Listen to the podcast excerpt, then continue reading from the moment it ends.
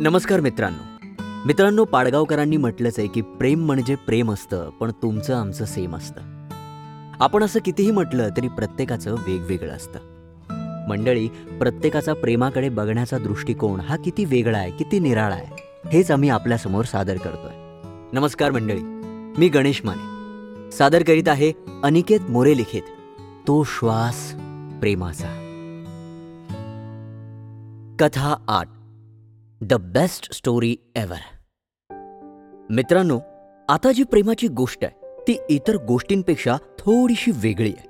अनोळखी लोकांसोबत आयुष्य घालवणं याच गोष्टीला आपल्याकडे लग्नाचं नाव दिलेलं आहे. आता तरी निदान मुलगा आणि मुलीला एकमेकांना जाणून घेण्याची बोलण्याची मुभा आहे.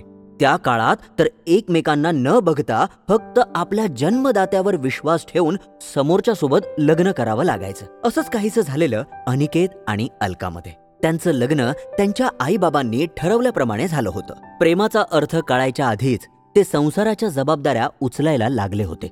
एका संसारी दाम्पत्याने जे काही केलं पाहिजे ते सगळं त्यांनी केलं होतं. पण प्रेम करायचा वेळ मात्र त्यांना अजिबात मिळाला नव्हता. अनिकेत पैसे कमवण्यात आणि अलका घर सांभाळण्यात आपला सगळा वेळ घालवायची.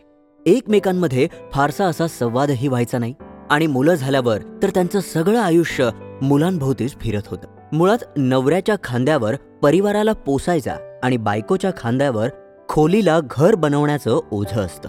की इतर वेळ त्यांना फारसा मिळत नाही. ह्यांचंही असंच काहीसं होतं. मग पुढे जाऊन मुलं आपल्या मार्गाला लागली तेव्हा कुठे जाऊन त्यांना एकमेकांसोबत वेळ घालवायला मिळायला लागला. अनिकेतला आत्ता आत्ता कळायला लागलं होतं की अलकाचं आवडतं फूल गुलाब आहे. आणि अलकाला सुद्धा आत्ता आत्ताच कळायला लागलं होतं. की तिच्या ह्यांना राजेश खन्नापेक्षा अमिताभच जास्त आवडतो.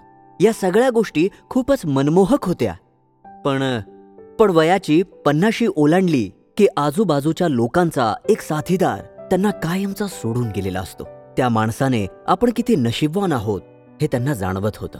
विठ्ठल सुद्धा इतकी वर्ष विटेवर उभा आहे. कारण त्याला रुक्मिणीची तेवढीच साथ आहे. हे उत्तम उदाहरण आहे नवरा बायकोच्या नात्याला साजेसं असं. आयुष्यातल्या सगळ्या जबाबदाऱ्या संपल्यावर सुद्धा प्रेम जिवंत राहू शकतं. याचं आज उदाहरण होते अलका आणि अनिकेत. जोडीदाराची खरी गरज ही उतरत्या वयातच असते. कारण तेव्हा खऱ्या अर्थाने आपण आपल्या आयुष्याला कंटाळलेलो असतो. अशा वेळी कोणी सोबत असलं ज्याच्यावर आपलं जीवापाड प्रेम आहे तर दिवस खूप लवकर जातात. या सगळ्या गोष्टींच्या आठवणी चहाची एक चुस्की घेत अनिकेत आणि अलका घराच्या बाल्कनीत बसले होते. आणि शेवटी एकमेकांकडे बघून दोघांनी गोड अशी स्माईल दिली. एकमेकांना न ओळखण्यापासून एकमेकांना पुरतं ओळखेपर्यंतचा प्रवास त्यांनी हसत हसत घालवला होता. या इंटरनेटच्या जमान्यात ते चिठ्ठ्यातून संवाद साधणारे प्रेमी होते. आपल्या प्रत्येकाला वाटेल की म्हातारपण असावं तर अनिकेत आणि अलकासारखं आणि जोडीदार पण असावा तर यांच्यासारखाच. एकमेकांच्या भूमिका व्यवस्थित समजावून घेतल्या की संसाराचा गाडा व्यवस्थित चालतो. कारण ते म्हणतात ना टाळी कधीच एका हाताने वाजत नाही. कसं आहे ना मित्रांनो आपला प्रेमाकडे बघण्याचा जो दृष्टिकोन आहे ना तो समोरच्याचा असतोच असं नाही हो.